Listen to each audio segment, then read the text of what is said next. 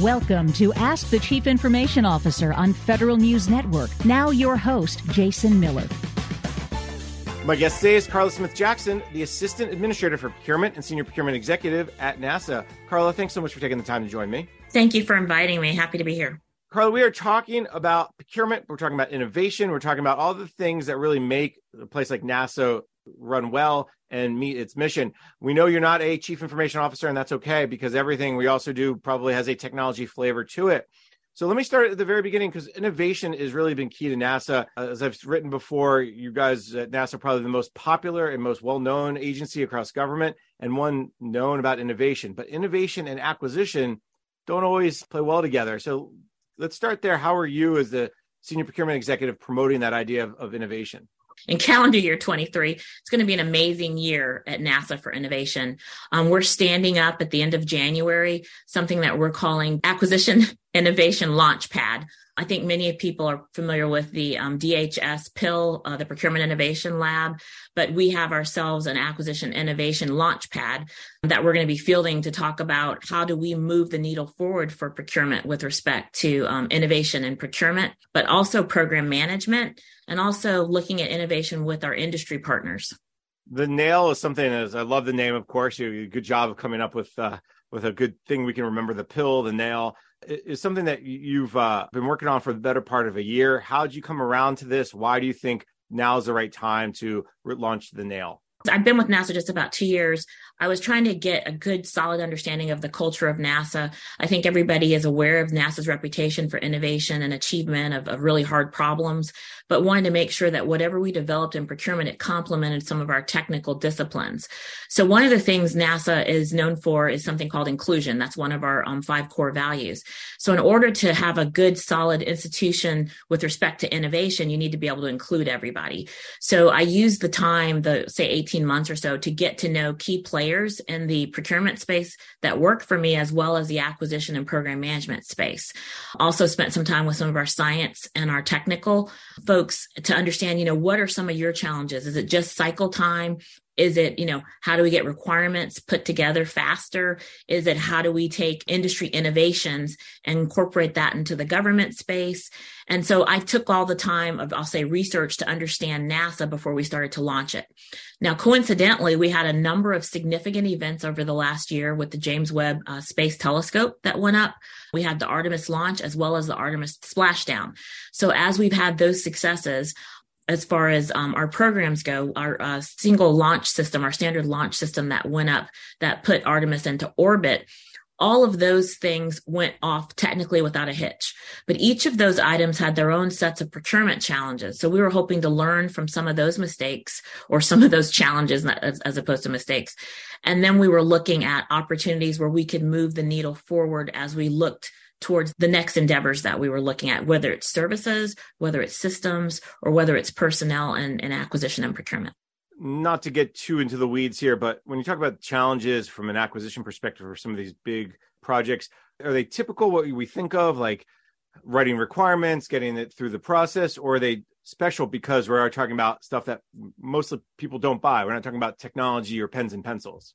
Well, a couple of things. Um, the way NASA is starting to acquire our, our space systems is we're, we're trying to shift to a more commercial services-based system. So while we do that, we have to make sure we're incentivizing contractors to provide us the best value. And we're looking at how do we, as more closely as possible, fix price or um, put pricing in place that will last a longer period of time. So those are some of the challenges that we would historically have when we're We're doing R and D cost type contracts. We're looking to use more commercial type contracts. And so we're looking at how long or how, how long of a term should the contract be? Like I said, what incentives need to motivate the contractors? How do we manage our risk is, is another way to say it as we move forward. There's definitely a challenge because you're, you're buying something that you haven't bought before, right? You're not talking right. about I'm buying this, again, computer or janitorial services, something that's bought all the time. You're buying something that is R and D in, in many regards, but how do you buy that commercially? So I think that's where this NASA Acquisition Innovation Lab or Launchpad will come in to really take this best practice and make sure you share it. That's the idea behind it, I imagine. Exactly. So, so if you look at it in a way of, it's a transformational commercial business practice. So we, you, some people say, why are we going back to the moon? We've done that. well, we were only on the moon for a short period of time, but we're going to the moon this time to stay. So we need sustainable, our spacesuits need to be basically extensions of life support systems. We need to have more ruggedized lunar terrain vehicles. We're going to be looking at battery technology. Many of the battery technologies we use for our automotive industry now, but how will that operate on the moon?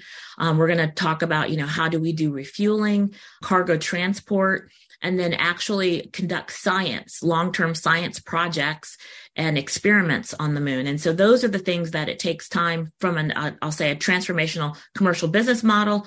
How do we deal with advanced technologies? How do we use our scientific processes to be able to have the right outcome? And then there were some uh, statutory, I'll say, changes that were required that we needed to be able to um, fund some of these contracts fixed price. And we did receive some legislative relief for that. When you talk about the NAIL a little bit, I'm going to go backwards. It's going to be, I guess, uh, initial operating capability end of January. What's that going to look like? What's that going to mean? And then uh, I, I would imagine you're pushing towards full operational capability later in twenty twenty-three. Exactly. So I mentioned before about inclusion with the NAIL. So the way the NAIL is going to be set up is at the headquarters where I sit is where we're going to basically manage the framework for the NAIL. But we're putting together a NASA Innovation Council. We'll have a representative from each one of our ten centers. And so what we're looking for is proposed ideas for what we call enterprise level innovation. So we're not looking for individual innovations at each center. Um, we are going to have a test bed at each center. I think I may have mentioned this to you before, um, where we can experiment on a much smaller scale. But the things that will be, um, I'll say, proposed to, to uh, the headquarters will be enterprise level. So we're looking at two or more centers that would be impacted. Ideally, the entire enterprise would benefit. We're going to be looking for, um, I mentioned procurement innovations, but also we're looking for program management innovations. And that NAIL Innovation Council um, will be feeding us those.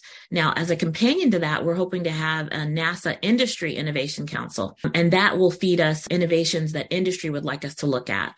One of those we're actually investigating is how to have an industry partner, and we're looking at those projects. One of them is Orion, that are sole source at this point, that they would propose and give us a, a price proposal. We would receive it on our end, and then we'd have an ability to exchange information and look at their supporting data online. Other ideas and things that we have deal with um, incentive structures and sharing of data and information. And we have other ideas in the in the legal space with respect to how do you maintain, I'll say, improvements in, say, the suspension and debarment space to make sure that people have like O C Is or that we have, but it goes back to sharing of information and some insight on either side.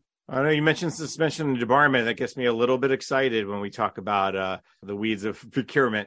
I'm interested to learn more about the industry council a little bit. Is that going to be something, because I think folks who are listening to this will go, oh, I want to be part of it. Or I want to take part. What's the plan to kind of get that going? Or maybe you already have it partially stood up. What's the thinking? So bottom line for even for the internal, the acquisition slash program management and the procurement innovations, we're looking to do two in each category. So that's a total of four that would be internal at a minimum. And then with respect to industry, we are going to get together a small, I'll say roundtables of uh, our small businesses and then our large businesses and walk them through what the plan is for innovation. That'll probably take place in the in the late spring, early summer timeframe. We want to get the internal um, kind of innovations going first. When those innovations are proposed, be it internal or with industry, we're going to have our council will vote and um, say which ones would have the highest payoff for, for NASA. Now, we are looking for some quick wins early on. So um, we have some low-hanging fruit we think that will be um, will pay off for us and, and have great value to the enterprise.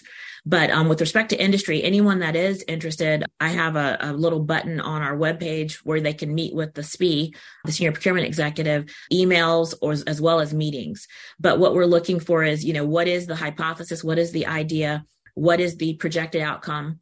And then what would be the value both to industry and both to the government? So we're looking for something very succinct, a little abstract, like a single one to two page kind of a thing. We're going to put those formats in place by the end of January. All right. And we will make sure we link to that, your page as well, to make it easier on folks to find as well, too, if they're interested in doing this. And just before we jump into break, really the end goal here is twofold, I guess, is to see what's happening in the commercial sector and bring that into NASA, but to improve and evolve NASA's own procurement program management practices based either on A, those ideas in industry, or B, just ideas that come up that, hey, hey, Karla, we've been talking about this for years. We should finally do it. And then finally, there's there's some a little bit of resources, a little bit of push to say, yeah, let's get this done. Or, or, do I have that correct? That's correct. And um, NASA does have a heritage. We could talk about that in the next segment of innovation. We've over time become a little, a little more risk averse, and we're looking to kind of reconnect with some of our grassroots from the early to mid two thousands. And we're also looking to um, leverage ideas that, like you said, people have been talking about for a long time, but create a safe space for people to try different things where it's not going to be a catastrophic impact if it doesn't go according to what we would expect. And then once we prove that out, then we'll incorporate it on a larger scale. I think that safe space is, is key. We know that the risk aversion across government can be tough to uh, overcome. Uh, and we'll talk more about how you're doing that through uh, innovation. And first, we're going to take a quick break. My guest today is Karla Smith Jackson, the Assistant Administrator for Procurement and Senior Procurement Executive at NASA. I'm Jason Miller. You're listening to Ask the C I O, sponsored by Coupa on Federal News Network. Welcome back. You're listening to Ask the C I O, sponsored by Coupa on Federal News Network. I'm your host, Jason Miller. My guest today is Karla Smith Jackson, the Assistant Administrator for Procurement and Senior Procurement Executive at NASA. Karla, before break, you talked a little bit about the NAIL, the, the NASA Acquisition Innovation Launchpad, uh, and, and how it's kind of very similar to the Procurement Innovation Lab over at D H S. When we talk about innovation, you said there's a, if you will, a heritage, something that NASA had been, you know, known for since the fifties and sixties. And then maybe you got a little more conservative, a little more risk averse, and you're trying to kind of reconnect. What are some examples of that innovation over the last, you know, few years that you were there or even before that, that you want to, again, reconnect to? Well, as as you well are aware, NASA's always been up, out in front, solving difficult problems, pushing boundaries of space exploration. And now we're looking at those challenges returning to the moon. So that's why now. Okay, so with respect to our heritage, NASA actually had the um, first or the what we call the original other transaction authority with our Space Act agreement. That's in our charter. And that was the same authority that D O D leveraged in um, the late nineties, early two thousands. D O D took it a step further recently by going to use prototypes. So you use the prototype and then you can go through production without having to um, compete again. So what we're hoping to do for NASA is have the opportunity to use our other transaction authority that we started with, and being able to use sustainable or sustainable services as opposed to production. And so we're doing some work with the LEDge proposal, and that's one of the things we're going to be experimenting with in the NAIL. Other things that NASA has an opportunity to, to do and things that we've been kind of leading the way on, um, we were one of the first agencies to release the um, source selection decision document, which let our offerors know, you know, what's the rationale for why the source selection decision authority made their decision. Many times people would protest awards because they just wanted to get more information. And so we have a heritage of releasing as much information as possible before we're asked or before we have to go to, to a litigation for that. Another thing that NASA did pioneer was award term, which was when a contractor does well, it's instead of an award fee, they get an extra year of performance. And a lot of that was done on our S E W P, which is our NASA, it's an I T um, contract, G WAC, that that many in the in the federal government are familiar with. We have a couple of other innovations, um, like we also do prize competitions. We also use broad agency announcements. These were innovations twenty years ago, but you know others have adopted. They're almost commonplace for that. As far as off-ramping and on-ramping and modular contracting, NASA, we were some of the first to do that as well. And then if you go back to, um, I'll say nineties, early two thousands, we started with oral presentations and um, making award without discussion. So these are things that over time, as we've become a little more risk averse, we're not using to the maximum extent practical. So we're, we're going to be looking and using more oral presentations, and we're going to be looking at doing more down selects, modular contracting. If you look at our human landing system right now, uh, right now we have a sustainable landing development um, R F P on the street. And what we're doing is we're taking the one contract that SpaceX did win, and we're doing um, basically we're increasing competition by having the sustainable lander. So that's that's an example of some of the things that we are doing right now that are innovative that we would potentially put into the the NAIL to be able to try it on a, on a larger basis. The last thing I just wanted to mention with respect to things that NASA's done that are transformational in the acquisition and innovation space is this idea of um, developing a, a commercial launch services industry. Um, right after the um, the space shuttle did sunset, uh, we were left in the United States without having um, a, a commercial crew or, or a launch or cargo capability. And there are a few years that we actually used Russian transport, and I think no, a number of people recall that. It took us up somewhere in the neighborhood of ten to twelve years. Uh, we started with a federal, with a funded Space Act agreement, and then moved to a FAR-based contract. But we were able to develop um, right now a very thriving and large um, commercial launch service industry. And many are familiar with Blue Origin or familiar with um, SpaceX. And a lot of that came back. It goes back to the heritage of those days when we were making investments um, with companies to get them started. So that just is the heritage of, of where we're going to go. We're hoping to transform, um, I'll say, sustainable life on the moon, and then getting to Mars and a deep space exploration. And the NAIL will be, um, in my opinion, it will be the basis upon which we'll be able to experiment and then find the good acquisition practices that will allow us to be successful. I think folks maybe don't realize that when you talk about going to the moon, you talk about sustainable life, deep, deep, deep space exploration, it all begins with procurement. You got to buy the stuff. Absolutely. So I think, I think folks sometimes uh, gloss over that or don't, don't keep that in mind. I want to go back to something you said at the beginning of, of that answer, which is the O T A. It's interesting because I know when we started looking at how the Defense Department was was using other transaction agreements, folks were like, this isn't new. This has been around since the fifties or sixties when NASA used it. Mm-hmm. Did you get a sense of, and I know you've only been there a couple of years, what got NASA away from it and how your authority maybe is a little different than D O D or D H S or whomever's authority? One of the limitations based on our council's view of, uh, of our authority is that to use the Funded Space Act agreement or even the unfunded Space Act agreement, but we're really talking about funded Space Act agreements here. It has to be to the good of the space industry or the space industrial base, but not direct benefit from to NASA. Meaning when we developed the commercial launch capability, you know, we were developing a commercial capability, you know, obviously Air Force uses it or Space Force uses it, but there's also, as you can well see, there's a satellite community that uses it as well as um, telecommunications. So we were developing that under that particular vehicle, and it was for an industrial base concern. When D O D uses the other transaction agreement, I had a lot of experience with this at um, when I was at Missile Defense Agency and at an O S D level, it is generally for the direct benefit. Uh, what we're looking to do when on the D O D side is to uh, attract non-traditional contractors, commercial contractors that will take commercial application to problems and apply it to a military application. Um, and the, the enhancement to the D O D authority, which NASA does not currently have, is this idea that after you do the competition for the prototype, you can move straight, straight into production without having to stop and recompete again. Um, NASA does not have the benefit of that. And that's one of the reasons why on our human landing system, we had to stop and do a recompete. We did like a white paper prototype. And then um, last year we did a recompete. What we're hoping to do with the sustainable services model is be able to use the same type of authority D O D does have for sustainable services throughout the acquisition lifecycle. And we also talked about some of the, the barriers or things that we have to being more innovative, and, and happy to cover some of that. We'll get there in a sec. Let me just back up for a sec. When you talk about the sustainable model through acquisition lifecycle, that's different than prototype to production, or is it similar but different words, and, and it has maybe different legal meanings, but it's yeah. the end well, goal is the same.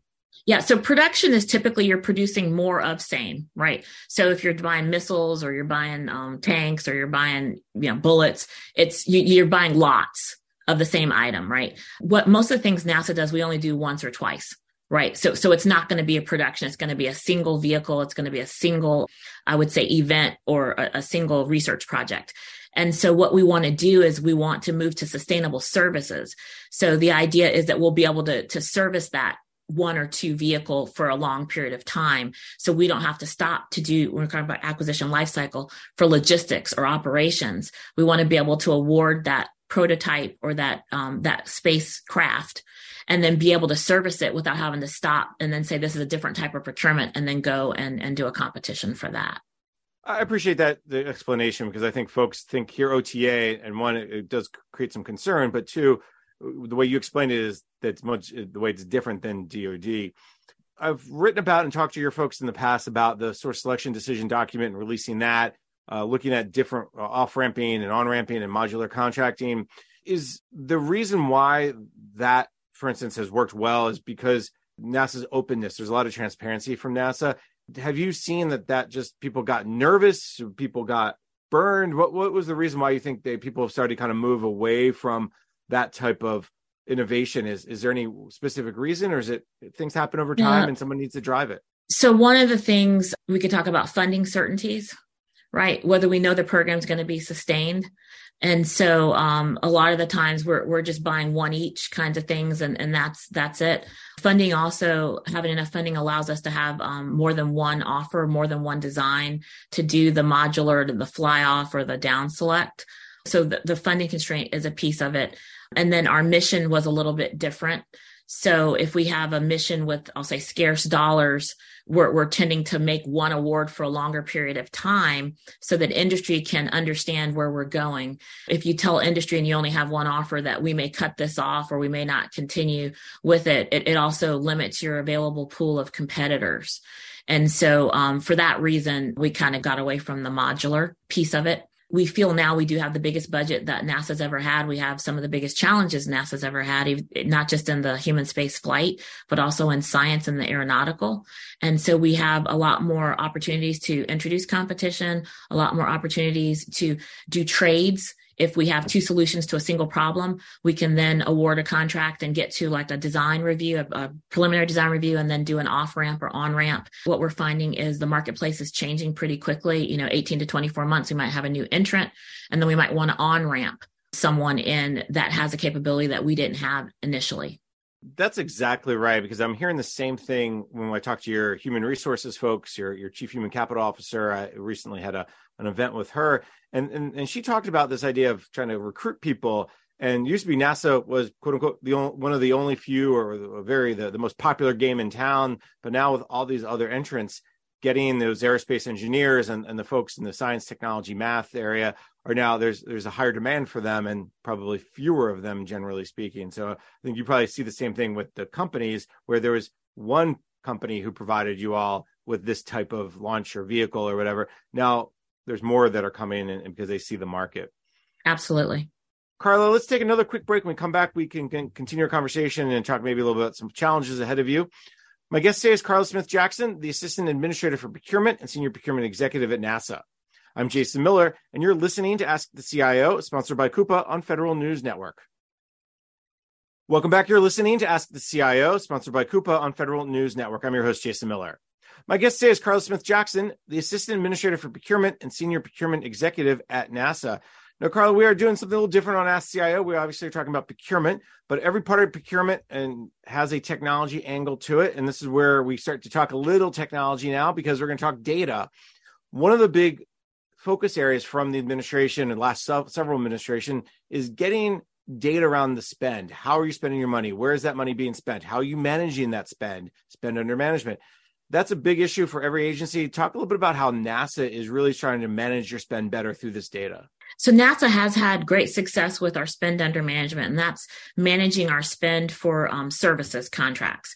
We've increased from fifty-nine percent, um, which was two point eight billion dollars in F Y eighteen, to six point seven billion dollars, which is eighty-four percent in F Y twenty-two. So in F Y twenty-two, we were in the top ten out of the twenty-eight departments for category management purposes. And they, they break out D O D. So you end up more than with more than the twenty-four. A big, I'll say, contributor to our success has been our ability to procure services on an enterprise basis. So we have a product service lines, lines like financial management, human capital, I T, strategic infrastructure, logistics, communications. Th- those are the services that most agencies have to procure. Right. So we instituted a program um, where we were doing agency level buying, which means enterprise buying or regional. We're not completely done with this transition. We're about seventy-five percent done, but very little work will be done just at the center level. We're looking to get economies of scale by buying services in, in bulk, for lack of a, of a better of a better term. And what we've done, as I mentioned, over the past three years was focus in on agency level. So consolidation um, at the agency level to get the best bang for our buck and to normalize our requirements for services, meaning looking at our skill sets to make sure they're essentially the same. They could be slightly different based on location and location needs, but it allows industry to better respond to our requirements when we standardize um, the, the types of labor that we need. But as we move forward, and we're go- coming up on recompetes, because as I mentioned, we're about three and a half, almost four years into this. So we're coming up on recompetes and we're, we're wrapping up that first wave. We're looking very seriously at leveraging OASIS Plus. OASIS Plus is the um, follow on to the G S A OASIS. And um, I'd like to take the opportunity to let any of our industry partners um, that regularly do business with NASA in the services acquisition space um, to think about um, proposing to OASIS Plus. That will allow us to move our spend under management to best in class contracts. And then we'll be able to leverage not just a streamlined manner and method of doing work, but also um, streamlined proposal process for industry to be able to respond to NASA requirements. So we're looking forward to that. That'll be transformational for us. And it'll also be something we'll experiment first in the um, in the NAIL. So that'll be one of our first um, opportunities to try this um, using that OASIS vehicle. I appreciate you defining this enterprise buy, because I think a lot of folks think about Uh, NASA and, and each space center is a little different. How have you gone about really looking at that and standardizing? Because again, everyone thinks I'm a snowflake when in fact, we're all just frozen water. Exactly. So it, it started with this mission support future architecture program called MAP. And what we did was we took all of the mission support functions and consolidated them under what we call an official in charge. For instance, I'm the official in charge for procurement. Um, you just talked about, I think Jane Dada is our human capital manager. So she she manages all of the H R services.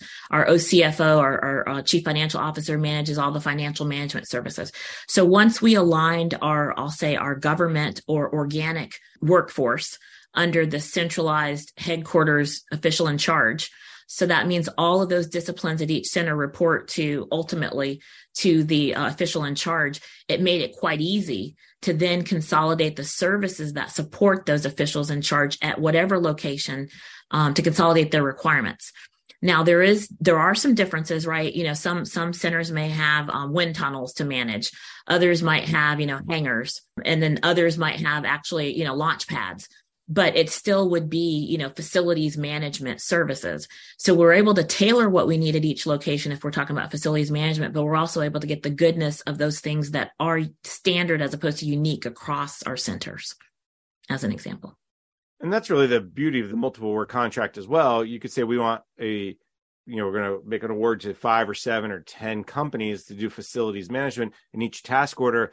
Hey, you may have expertise in, as you said, launch pads, or you may have expertise in managing hangars. And that's why that contract can, can kind of come down their way.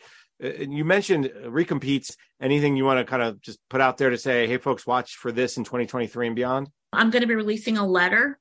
So it will say uh, we encourage all current NASA services contracts and those interested in NASA services requirements to get on to OASIS Plus.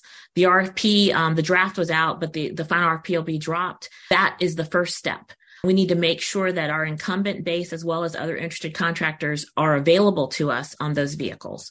And then we'll start to, I, we're not going to go wholesale. It's not going to be one hundred percent the way D H S did, say, five or six years ago when Soraya Korea made that decision. We're going to um, use a couple test cases, see if it works for us the way that we anticipate. And then we expect to leverage those vehicles more heavily. So we will let people know the first step is get on the OASIS Plus. And then we'll let people know which requirements will be first, second, third when we go to use that vehicle. And the good thing about OASIS is G S A, the current thinking right now, at least, is it's going to have constant on-ramps. Absolutely. So you won't have this issue where one, new entrants can't ever get on because they missed out on the ten-year contract, or two, they won't have this issue where, well, I didn't get on the first round, so I'm going to protest because NASA's my biggest customer or a big customer, and I didn't get on, and NASA said they're going to use it, so I have to put a wrench in the process to to make sure I get on. So I, I think that's smart on G S As. I think they're part, they're lo- learning some lessons. Absolutely. Absolutely. And then we also have, we're going to use that to leverage a more diverse supply chain, you know, with more small businesses and maybe some businesses that haven't done business with NASA um, will see our requirements and then want to bid on those as well. I'm glad you brought up small businesses as well as the supply chain. Let's talk a little bit about supply chain, because that's been a challenge for every agency, every organization over the last couple of years. Talk a little bit about how you're working with those folks in, in that part of NASA to ensure that you can buy what you need, that you have access to the batteries or the technology or the people or whatever it is to make the mission go. Talk a little about supply chain. We have a fairly diverse supply chain at NASA, and we're, we're proud of our supply chain and, and its diversity. But there are times when we would like to have some redundancies. We are also able to make use of um, a fairly robust international supply chain, partly because of International Space Station and the Artemis Accords. But we do know that there are barriers to entry with respect to supply chain. So we do have, I mentioned earlier, generally a, a lower rate of production than, say, something like the Department of Defense. Our hardware and our, our needs in that area are highly specialized, you know, space qualified parts, and they're a little a little more esoteric. Our long lead procurement needs sometimes drive, you know, what industry does and how industry responds. And if it's if it's like a, a high cost but low demand item, you know, we end up paying a premium for those kinds of things. Those volume constraints translate to, to more costly for NASA. So we're looking to be able to, to um, use our supply chain diversify to be able to get away from that. Um, we've experienced some vendor obsolescence as well. And we want to make sure that we are looking forward and we're not, you know, buying things that were ten or twenty year old technology, that we have some paths to the future. So we won't be wed to old technology if in fact there is vendor obsolescence. But other challenges and other things we're doing in the supply chain space that others are having issues with as well are pricing and inflation, right? Sometimes we are, because it, we are low volume, we're competing with the higher volume. Um, we often don't have those D X ratings um, that the Department of Defense has. So sometimes we're not first in the queue when those things that we need are in production. So we're doing some partnering with D O D to be able to get our needs met there. And we are, you know, obviously looking carefully at the Made in America provisions to make sure that we are, we don't have to execute waivers when we don't need to, that we have a supply base that's domestic that can, can meet our needs there. And um, within uh, NASA, we do have a working group that all of these barriers and, and these constraints and challenges I, I talked about, we're, we're discussing how do we address those? Um, how do we minimize those so that um, there is no impact, little to no impact on our programs and our systems and our schedules for delivery? You mentioned real quick this working group. Is this something that's been around for quite a while, or is this maybe came up over the last few years, specifically during COVID and specifically during Uh, the, the big challenges to get uh, certain parts uh, became harder to get? Yeah, this is something that's relatively new. Um, we did, we obviously have had working groups for, you know, supply chain, but we have run into some things with COVID, you know, availability, accessibility, some of the things that we use with respect to, um, say, chemicals or propellants that support our propellants. Those, some of those trucks and things were being used for other purposes like oxygen when people needed oxygen, um, and they took priority. And so we weren't able to get what we might have needed there. We're helping our um, D O D brethren, our D O D brethren are helping us when we do have um, fuel um, needs, or we, we have other other things that we buy like they buy, but in a, on a smaller scale. So right now, um, to just let you know, um, they created a new position. There's an associate administrator for space security interests, because cybersecurity as well as supply chain security kind of crosses into that space.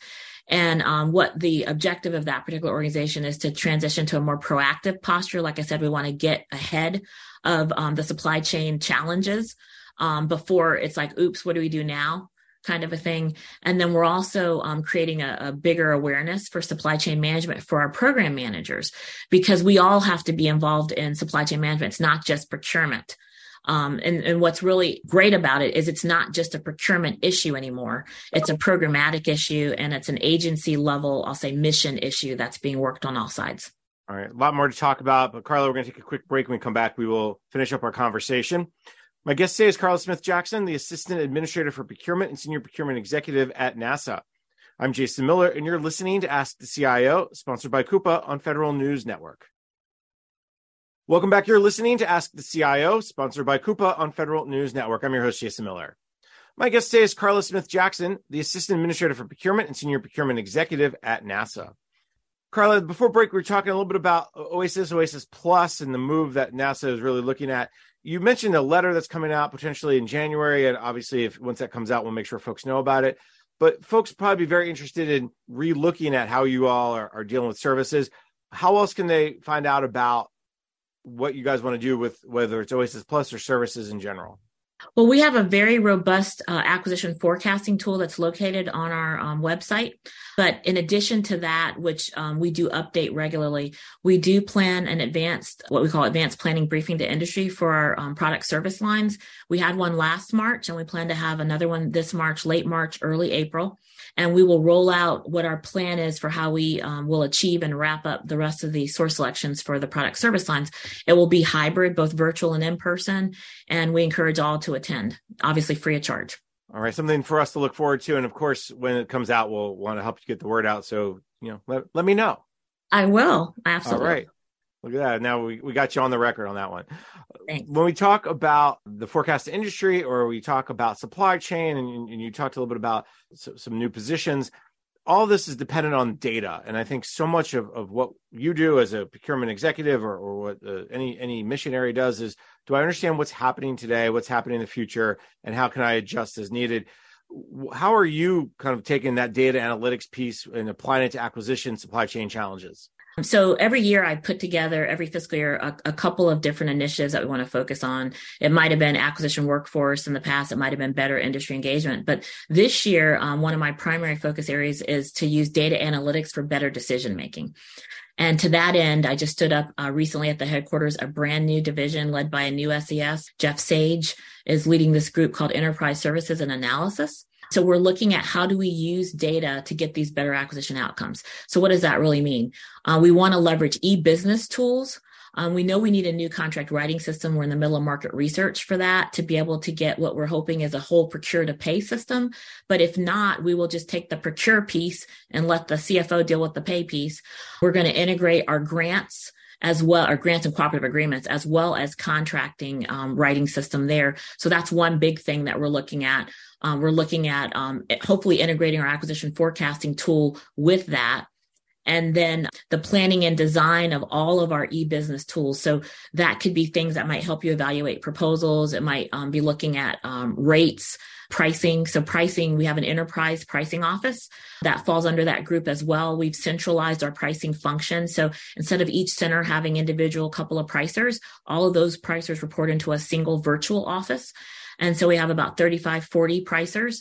They specialize in sole source, as well as um, competitive acquisition, as well as commercial pricing. And so that gives us a lot of capability and flexibility from an, from an, a data analytics to be able to look at pricing trends. We can look at rates um, based on size of business, ba- based on geographical location, um, whatever segment of the marketplace. And so we are populating databases and dashboards now to get some insight into those areas. In support of better pricing, we also have business system challenges, be it accounting systems, estimating systems that our industry partners might have. And so we'll be working with um, the Defense Contract Management Agency, as well as the Defense Contract Audit Agency, to be able to get real-time data um, to help some of our um, negotiators and industry partners um, get to better deals. Um, we're going to be looking at different ways we can incentivize industry to either deliver maybe earlier or deliver more capable products or services. And so all of that's going to be in that data analytics area. So to get started, we're looking for some quick wins. So um, one of the things many of the, um, you'll find many of the twenty-four C F O Act agencies are looking at are um, PALT data, right? Because we now are looking at um, ways to normalize and standardize PALT data. So our first issue was data integrity and, and data cleansing or cleanup.